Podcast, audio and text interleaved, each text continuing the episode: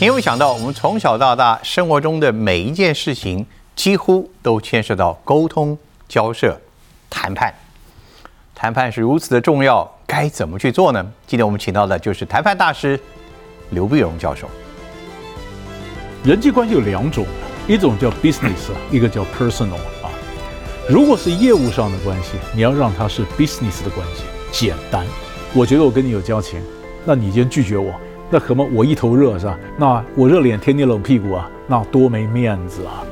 刚回台湾的时候，刚好碰到美国一个一个大学一个一个院长，他想找我们跟他合办一个国际的一个会议。那我当时我看，我就我这样跟他讲说，以你这种身份呢，我们谈出来多少钱，你回去啊是告诉底下的人我们怎么做，对不对？所以我难道我放弃就算了？那你你不一样啊，你要赢啊！所以后来那次钱，他们出百分之七十，我们出百分之三十。哇！儿童时代，我们就要开始教他谈判吗？其实重要的不是训练小孩从小就讨价还价，嗯，是训练他去解决冲突。有一次，有一个国二的学生打电话给我，他老师讲啊，如果早上早自习迟到的话，要罚抄书啊。他说他想跟老师讲说，不要抄书啊，这该怎么谈判？很有意思啊，很有创意啊，怎么谈判？那我问一下老师，你有把谈判术运用在你的家人相相处吗？有没有？我跟你讲，一般来讲，我们跟老婆谈判绝对是输的嘛。那个在家里谈多累啊！回家回家自己把自己武功先废了，先废了废了。风趣的人物，认真的故事，都在大云食堂。热茶刺客人啊，奉盛今天我们的热茶。今天欢迎我们的谈判大师刘碧荣刘老师来到我们的节目，也是我的好朋友，也是我当年的大学同学，我们老同学，与有荣焉。那哪里呢？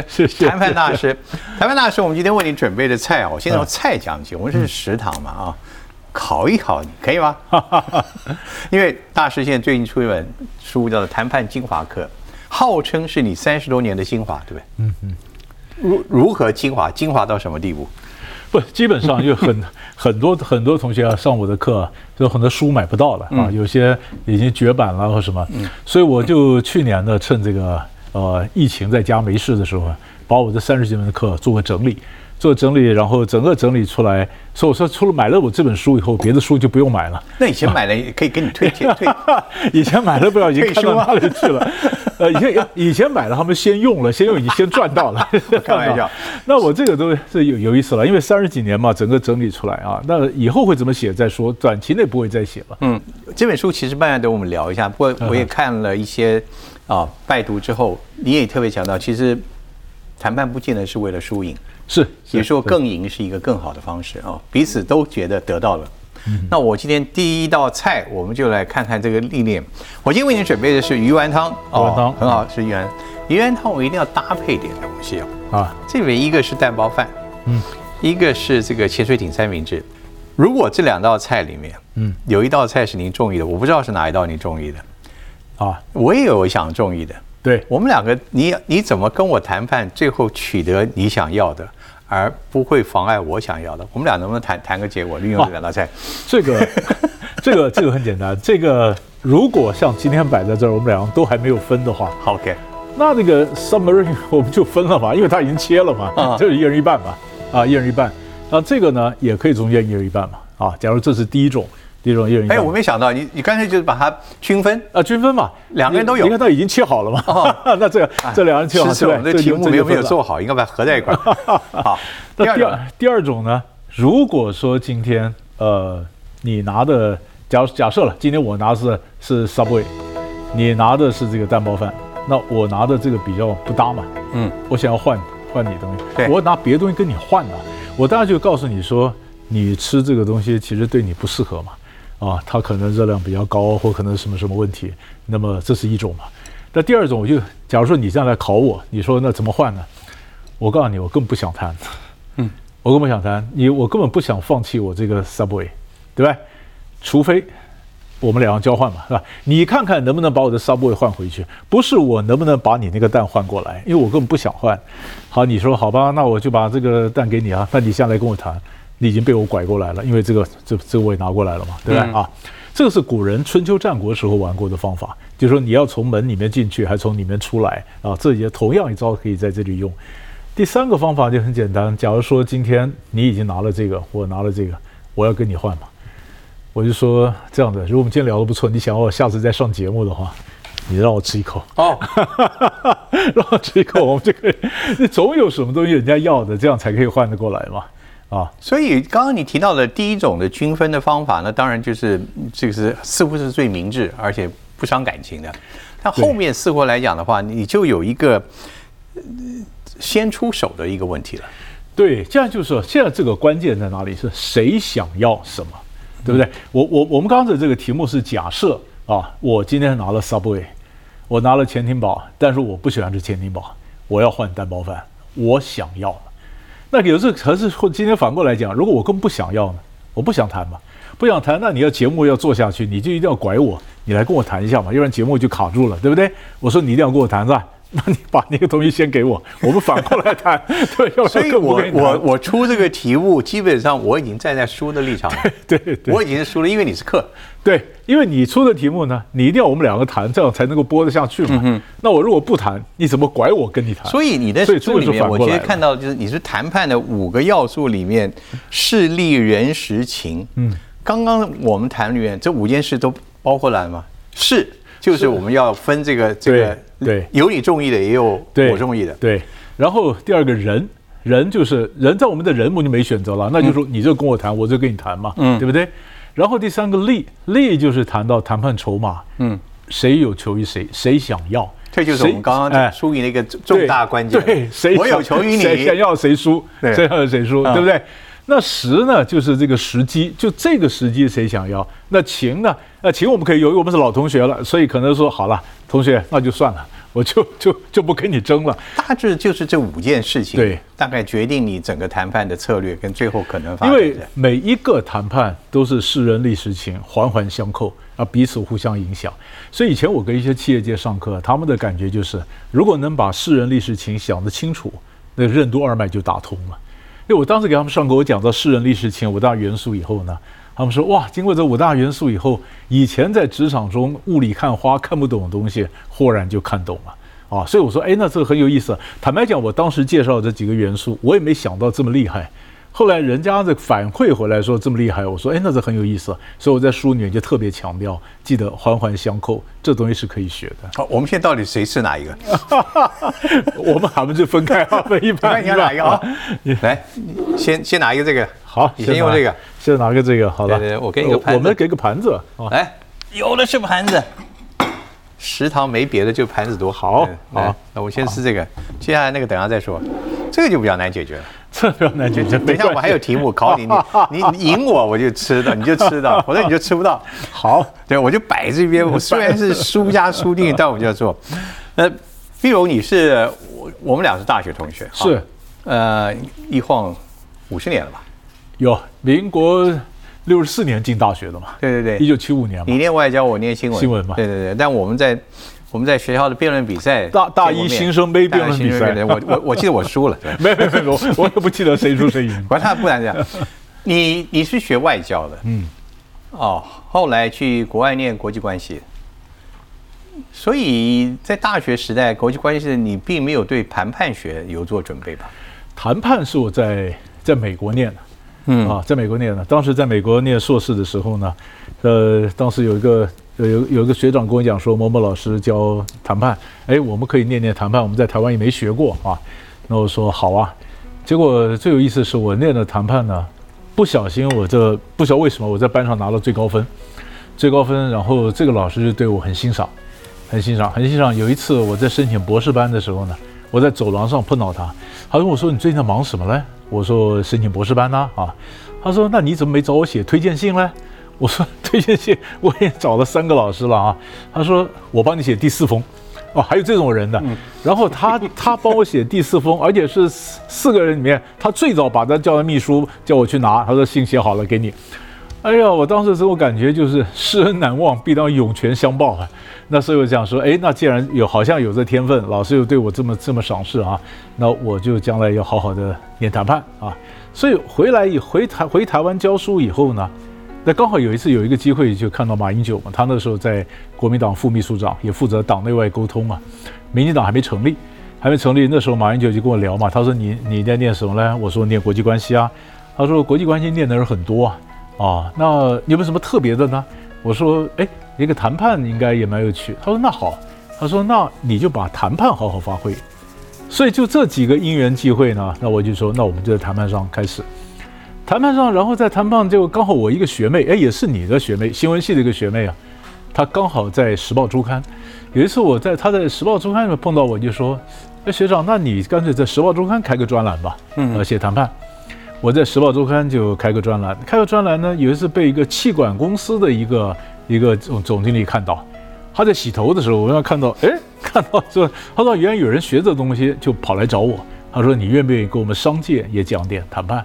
所以这样子，我才从学界，然后有一只有一只脚就跨出来到气管界，嗯，然后才变成说，呃，从外交谈判出来，然后进到商业谈判。那上谈判有很多人有一些反馈嘛，上完课之后有人说很有用啊，他的反馈一些什么样的资料给我啊？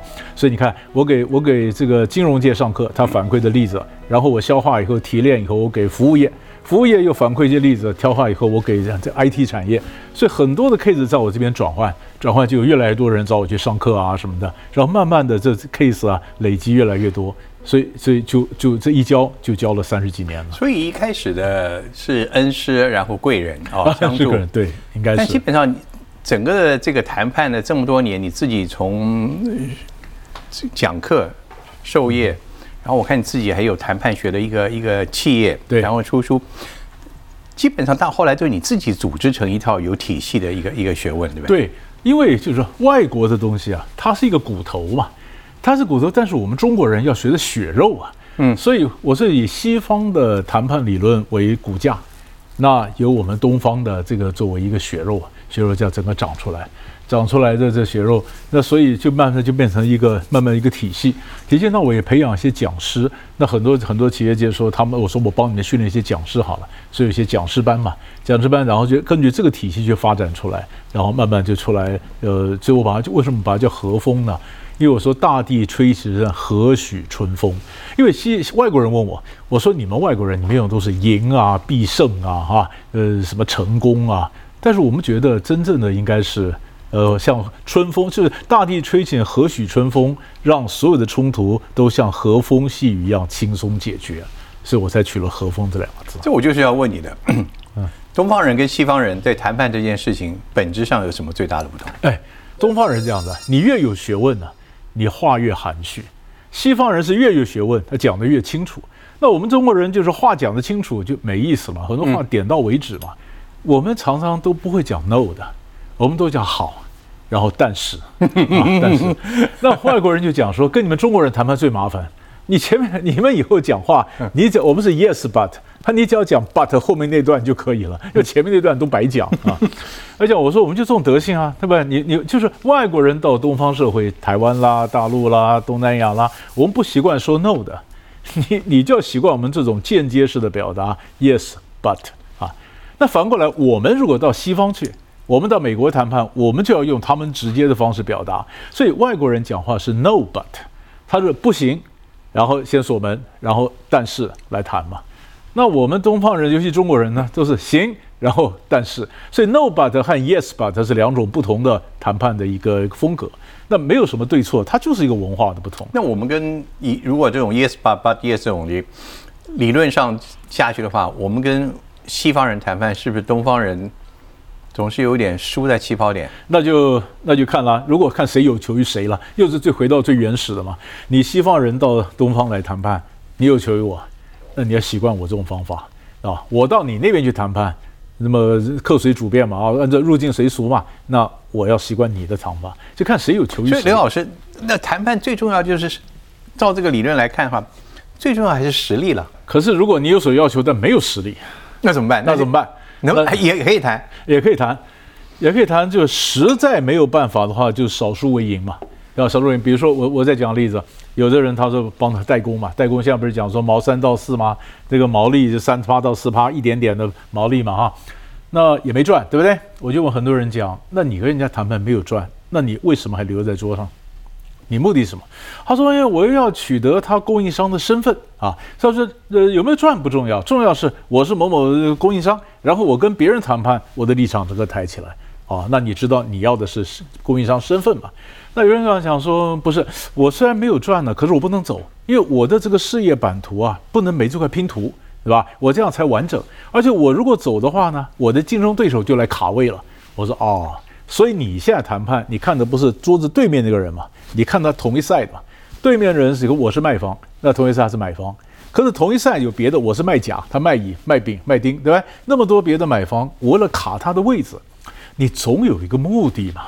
如果你没有一个目的，那你留在桌上干嘛呢？那就那就那就走吧，对吧？总有个停损点嘛。所以，所以我们总是说，你为什么留在桌上啊？就是说你很重要，事情很重要，但是你没有 power。你为什么还留在桌上？你想得什么？那你说我不想这么惨，那怎么办呢？结盟，对吧？所以有的时候我是弱方，我几个人结盟啊。那另外我会找到时间，这个时间刚刚好的时间，某一件事情他需要我，我就把这个事情跟我现在谈的事情挂在一起谈啊。如果你这个能给我的话，那这个我答应你，这叫议题挂钩嘛。所以我要要不然就是议题增加，不然就是人增加。那要不然呢？引爆嘛，引爆什么？你最典型的例子，你带你小孩上街，小孩买玩具，你不买，不买，我们当爸妈的强势啊，小孩怎么办呢？耍赖嘛，这样哭啊闹啊，你跟他讲，你哭好，你闹好了，爸爸先走了，妈妈先走了，等下自己回家，你走两三步，他没回家，你真的回家了，你要不就回去了，你的 power 绝对超过你小孩，可是，在那个当口，你有求于他，你叫你最好乖一点，所以他的行为权利。也可以创造一个谈判的，所以永远真的脱不了你刚刚讲那个实力、人事、情这这五个要素，而且这个要素里面的哪一个是显性，哪一个是隐性，会决定一个整个的输赢。那我问一下老师，你有把谈判术运用在你的家人相相处吗？有没有？我跟你讲，我觉得 我们家人每个回家，大家都看一本哦，爸回来了，然后我们大家彼此斗一斗，有没有？我跟你讲，一般来讲，我们跟老婆谈判绝对是输的嘛。那个在家里谈多累啊！回家 回回家自己把自己武功先废了，先废了，废了，废了再回家。出出这么厉害？哎，我在吃，我在想看你你要去，你看你吃不了吃点东西。没问题那我就想说这个，看了这么多里面的你的谈判学，我们现在了解了，你自己要组织很多，而且牵涉到跨国文化的不一样。嗯，你自己有没有参与过多少场的谈判？那是真正的谈判啊，牵涉到真正的利益的。直接关系的输赢有没有？而因此给你带来了不少的食物的这个经验。我自己谈的倒是有一次，我刚回台湾的时候，刚台湾的时候，那么学校呢，呃，哎，刚好碰到美国一个一个大学一个一个院长，他想找我们跟他合办一个国际的一个会议。那学校说好吧，那你就跟他去谈啊。那我就我们就刚刚就讲了，那个校那个教授呢，他是从 A 学校刚调到 B 学校，他当院长。他一直想对那个学，他在 Connecticut，他现在对那个学校有点贡献，所以他想把那个学校的产啊、官啊、学啊、三官三界就从 Connecticut 带回带到台湾来做些企业参访、开会，表示我对他有贡献，对不对？啊，他有需要，也就是说他比较输不起，我输得起。我是刚回台湾的年轻副教授，那时候副教授，我才我们才三十几岁，那三十几岁他比我大十岁，对吧？我说我谈不成无所谓，东吴输得起。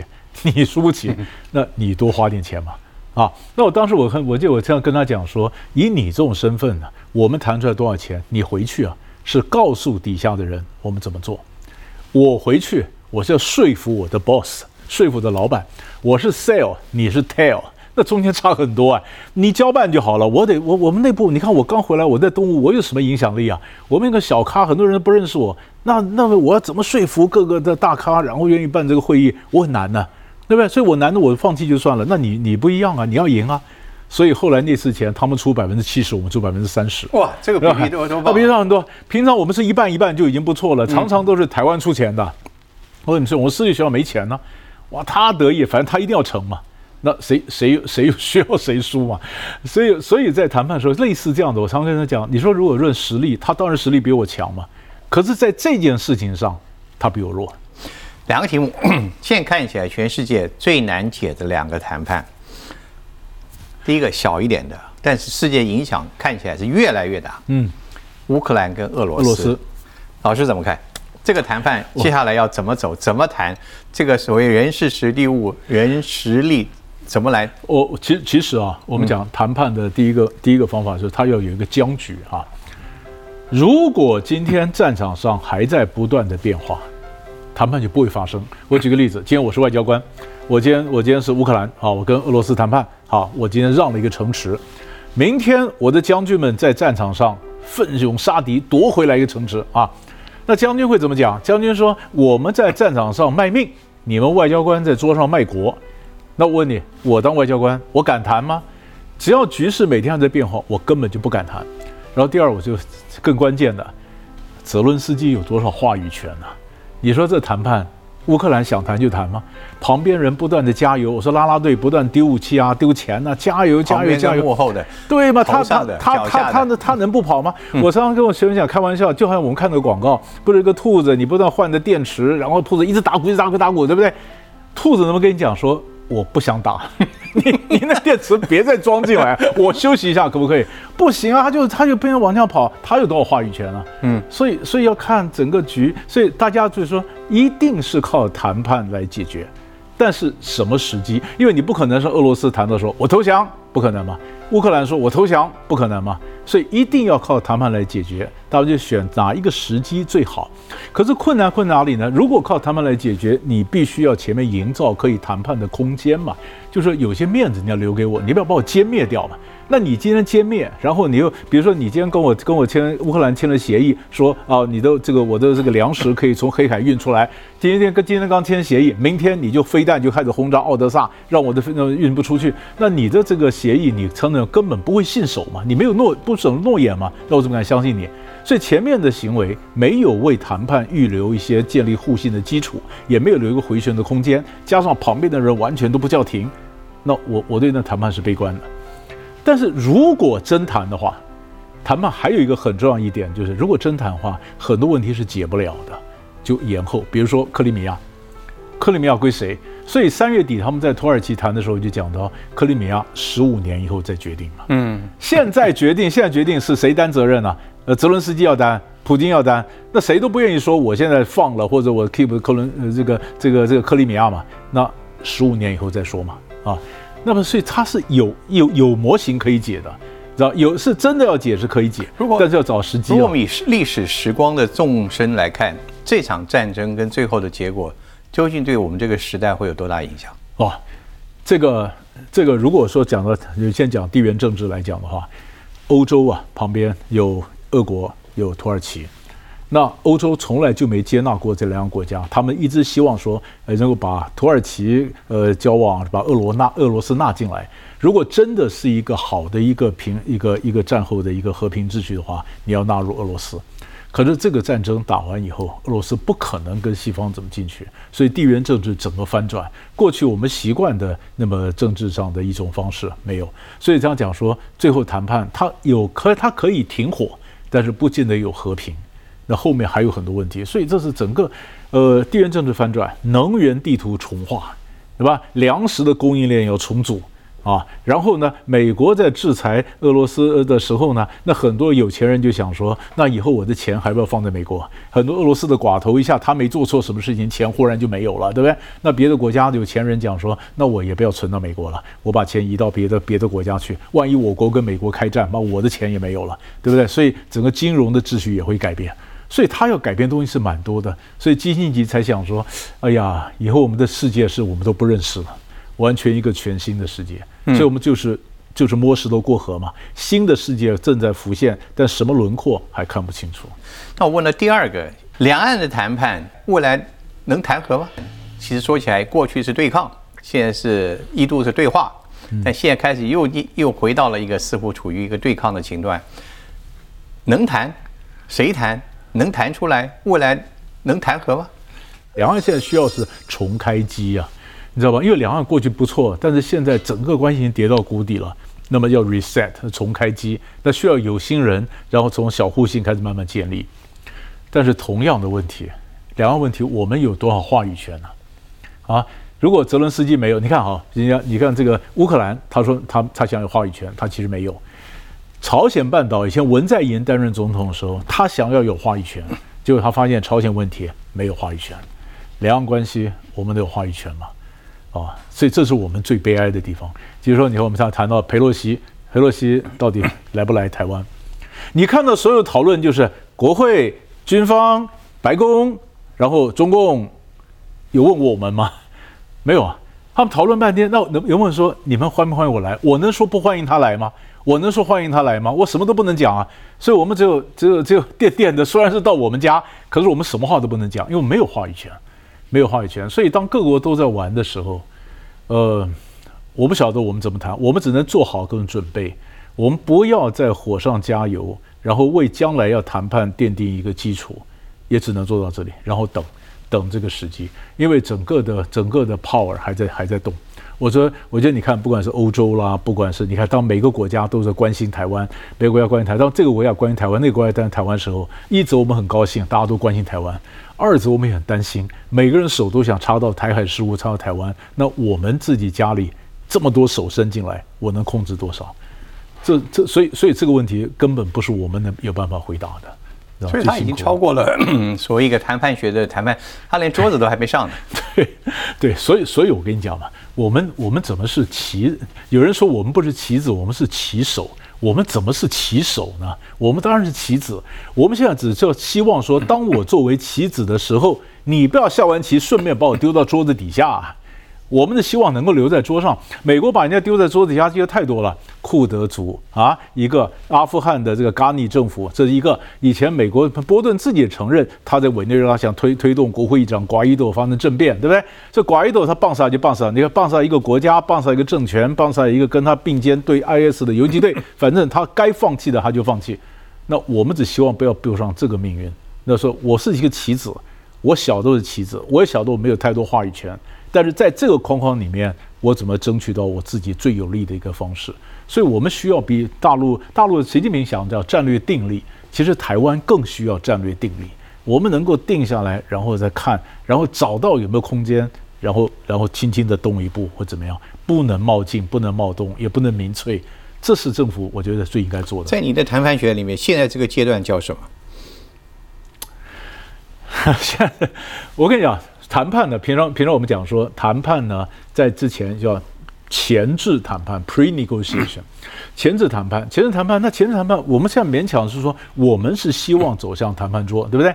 那什么叫前置谈判呢？比如我们两个人谈判，我表达出来意思，我说我要谈判，你还没有点头啊，然后慢慢怎么运作到说你也说好，我们来谈判，前置谈判就结束了，再进到正式谈判。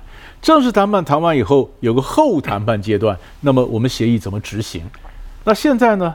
我觉得连前置谈判都还没有完全的到，只是还在混沌的时候，我们还在找方向。然后事实上，可能政府也有方向，但是我们不敢讲。听了这么多啊，有难解的，也有人性的，也有这么些。你最着迷到底是什么？这三十多年下来，从当初的老师劝你念到现在。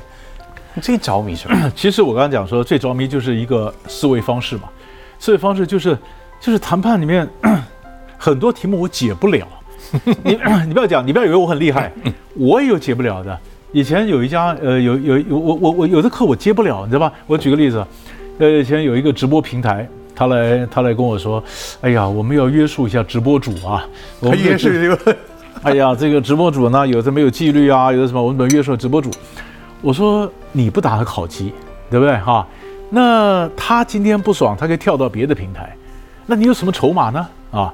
我说你的筹码，你可不可以说我帮他呃变成网红啊？那老师，我们有一千多个直播主，我不可能把每个人都对不对？我可能只关注这五十个，那另外还有九百多个，我就没有办法关注到啊。我说那你没关，那你你对他没有什么贡献嘛？你只提供平台。那那你就不要再在乎他嘛，他这不 他的进进进出出就走了，所以我有时候没办法约束，就我们常常要很多东西，但我没有筹码，你知道吧？没有筹码，没有筹码呢，所以我你刚刚刚讲到是筹码，我也刚刚讲到说，你跟老板要求，我问你，你跟老板要求，那老板呢？啊，你你要少考虑你有什么分量，你凭什么要求这东西，对不对？比如说我我今天哈，我希望老板给我做项目 A，可项目 A 需要很多的钱，很多的人。那老板为什么对我信任呢？我我我是什么？我是什么什么什么分什么东西啊？于是我就必须想，我要的项目 A，可是我可能谈的是项目 B。项目 B 是小东西，小东西我要先成功，成功以后，来老板对我有信心了，然后呃，有人开始靠过来了，他愿意给我更多的资源。然后 B 谈完了，我谈 C C，C 呢更大一点啊，又成功了，老板对我放心了，我再回来说，那 A 可不可以给我，对吧？也就是我在上课常讲的，就是我要什么跟我谈什么不是同一件事儿，我要那个，但是我先谈这个，所以这个叫登高必自卑，行远必自耳嘛。那老板也是聪明的，他也会看出来。老板会看出来，老板说没关系啊，历练历练一下，对不对？你你谈 B 可以啊，我你看看你能不能成功嘛。题目里面有一题啊，等等这个，其实就这个，我可以先 先刚好利用机会问你，题目就是很简单，我是一个职员，我怎么叫老板主动愿意被我帮我加薪，而不是我去要求，有没有办法？是是，你要增加你的价值嘛？价价值，因为其实其实这其实一个外国人写了一本书。就讲说孔夫子会怎么要求加薪啊？哎，有意思。结果内容结结论就是孔老夫子不会要求加薪，他只会增加他自己的筹码，他让老板愿意加给他。所以你的贡献是什么？你知道吧？这很多年轻人跟老板谈的时候呢，也是搞不清楚。很多人说老师，我该怎么跟老板要啊？呃，我是循序渐进呢，还是一步到位呢？我怎么要啊？我怎么看老板的心情呢？什么？我我说你完全相反了，你要先讲你能做什么，你能 offer 什么，你不是去 demand 什么，你知道吗？我我什什么叫做待遇？待遇就是我能够做的贡献跟老板愿意给的给的钱中间的平衡点，知道吧？好，这是第一个哈。那于是老板能不能给？所以我要告诉你我能做什么嘛？第一个，第二个呢，在谈的时候你要了解你是谈工资还是谈待遇啊？这不一样的，工资叫做单一体，就是钱；待遇是多一体。它可能包括工资，它可津贴，可能包括保险，还有包括假期啊，可能包括培训，包括什么东西？那这几个里面可不可以换？那如果我是老板，我说，呃，工资可是没有办法给你哈，但是呃，我有培训你的计划啊，明年呃上半年我送你到纽约啊，下半年我送到法兰克福啊，哎，我想那这好啊。工资会用得完的，我现在就本事是在我身上啊。那老板在我，老板愿意投资我，那表示他不会轻易 fire 掉我。那对我来讲，这也是一个大好的机会，对不对？我就宁可不要争这一个礼呃一个月多少的工资，那，我要一个培训机会。所以它是一个换嘛。我们在谈判上讲啊，抓大放小，抓大放小，你的前提就是它必须是多一体，然后呢要分出大小，对吧？单一体你你没没办法谈吧？单一体是斗牛嘛。多一题才能换嘛，所以我要决定我换什么，就是我考虑我的时间对不对，我的分量是多少，我能够要到多少，我要什么，那什么交换，我才能准备上桌嘛。但是还要准备最坏的，老板心情不好，一脚把你踢出去了，你有没有退路？哎，你不能保证我，你不能保证我学过谈判，跟老板要东西然后包赢的。马斯克是怎么把他的秘书那个 Miss Brown，Brown 小姐把 fire 掉？Brown 小姐跟着马斯克十二年。跟十二年，从特斯拉到 SpaceX，好像很强悍。很强悍最后，他就跟马斯克讲，他说：“呃，我加薪。”马斯克说：“这样的，你先休假两个礼拜，然后回来再看看我们是不是正如你所说的，不能没有你。这两个礼拜以后回来，我们可以没有你，然后就被 fire 掉了，你知道吗？所以我告诉你，这个，这这个，其实我常跟很多人讲，你跟老板谈，你要特别小心啊。”我是老我是老马斯克哈，我跟你讲，你你今天你今天第一天第一天走，我慌乱，哎呀怎么办怎么办，终于找不到了哈。第二天我慌乱，到一个礼拜我习惯了，我就开始东西新的位置摆出来了。到第二礼拜，我已经找人替代你了，看你烦了，然后你再回来，我说谢谢，不需要你。所以所有人，你就跟老板说，呃，要加薪。老板说你休两个礼拜，你只要说不，我两天就可以，两天可以，那个冲击还在。两个礼拜你就谢谢收看。你该讲，我老老板我不休了，不休不休不休了。我们还有这个饭没有？这边还有两题，来，老师老师抽一题，来，我抽这题。哎，这都是很实用的。但是在这本书以及老师的辩论学以及这个谈判学的教课里面，其实都可以用得到 啊。这有意思，感情问题啊，似乎很多人是现代人的困扰。尤其看到我们这样看到很多是谈判失败，或者根本谈判找不到门路。女友提分手，男友提分手都可以了。我是我的女友提分手，但我留好多礼物在她那边，我很不甘心，我要拿回来。尤其其中有一个价值五十万的包包啊，好，就是分手之后我给他的，我想要拿回来，这个怎么弄？假如我自己讲，我会我会讲说，那是不是呃，你有东西在我这边，我有东西在你那边嘛，那是不是这东西还一下，互相互相互相还还一下嘛？对不对？互相还一下嘛。可你总不会去勒索他吧？我告诉你，你有照片在我这边，你不还我就照片公布，那也没有意思，对不对？对这就那，所以你一定是找找第三方来讲。要不然我想不出来什么方法，因为女生如果很奇怪的就是好，那我也不要欠你，对吧？大家断就断的清清爽爽。既然既然你对我没有感情了，那留个包有什么意思？那就那就都还你嘛。可以讲得很漂亮。那讲很漂亮。如果说女生一向讲，那男的就是说一定要讲说，那谢谢，那我们这边东西怎么？反正你要马上要回来了，你不要说、呃那以后我就有以后有时间我到你家去拿，我跟你讲以后就后悔了。女生讲了还你，那明天睡觉就可能后悔了。谈判学里面，呃，在业务上的交涉跟人性上的这个这个争执的处理上，是不是真的使用方法会不一样，胜算也不一样？这是这是这也是一个好问题，为什么呢？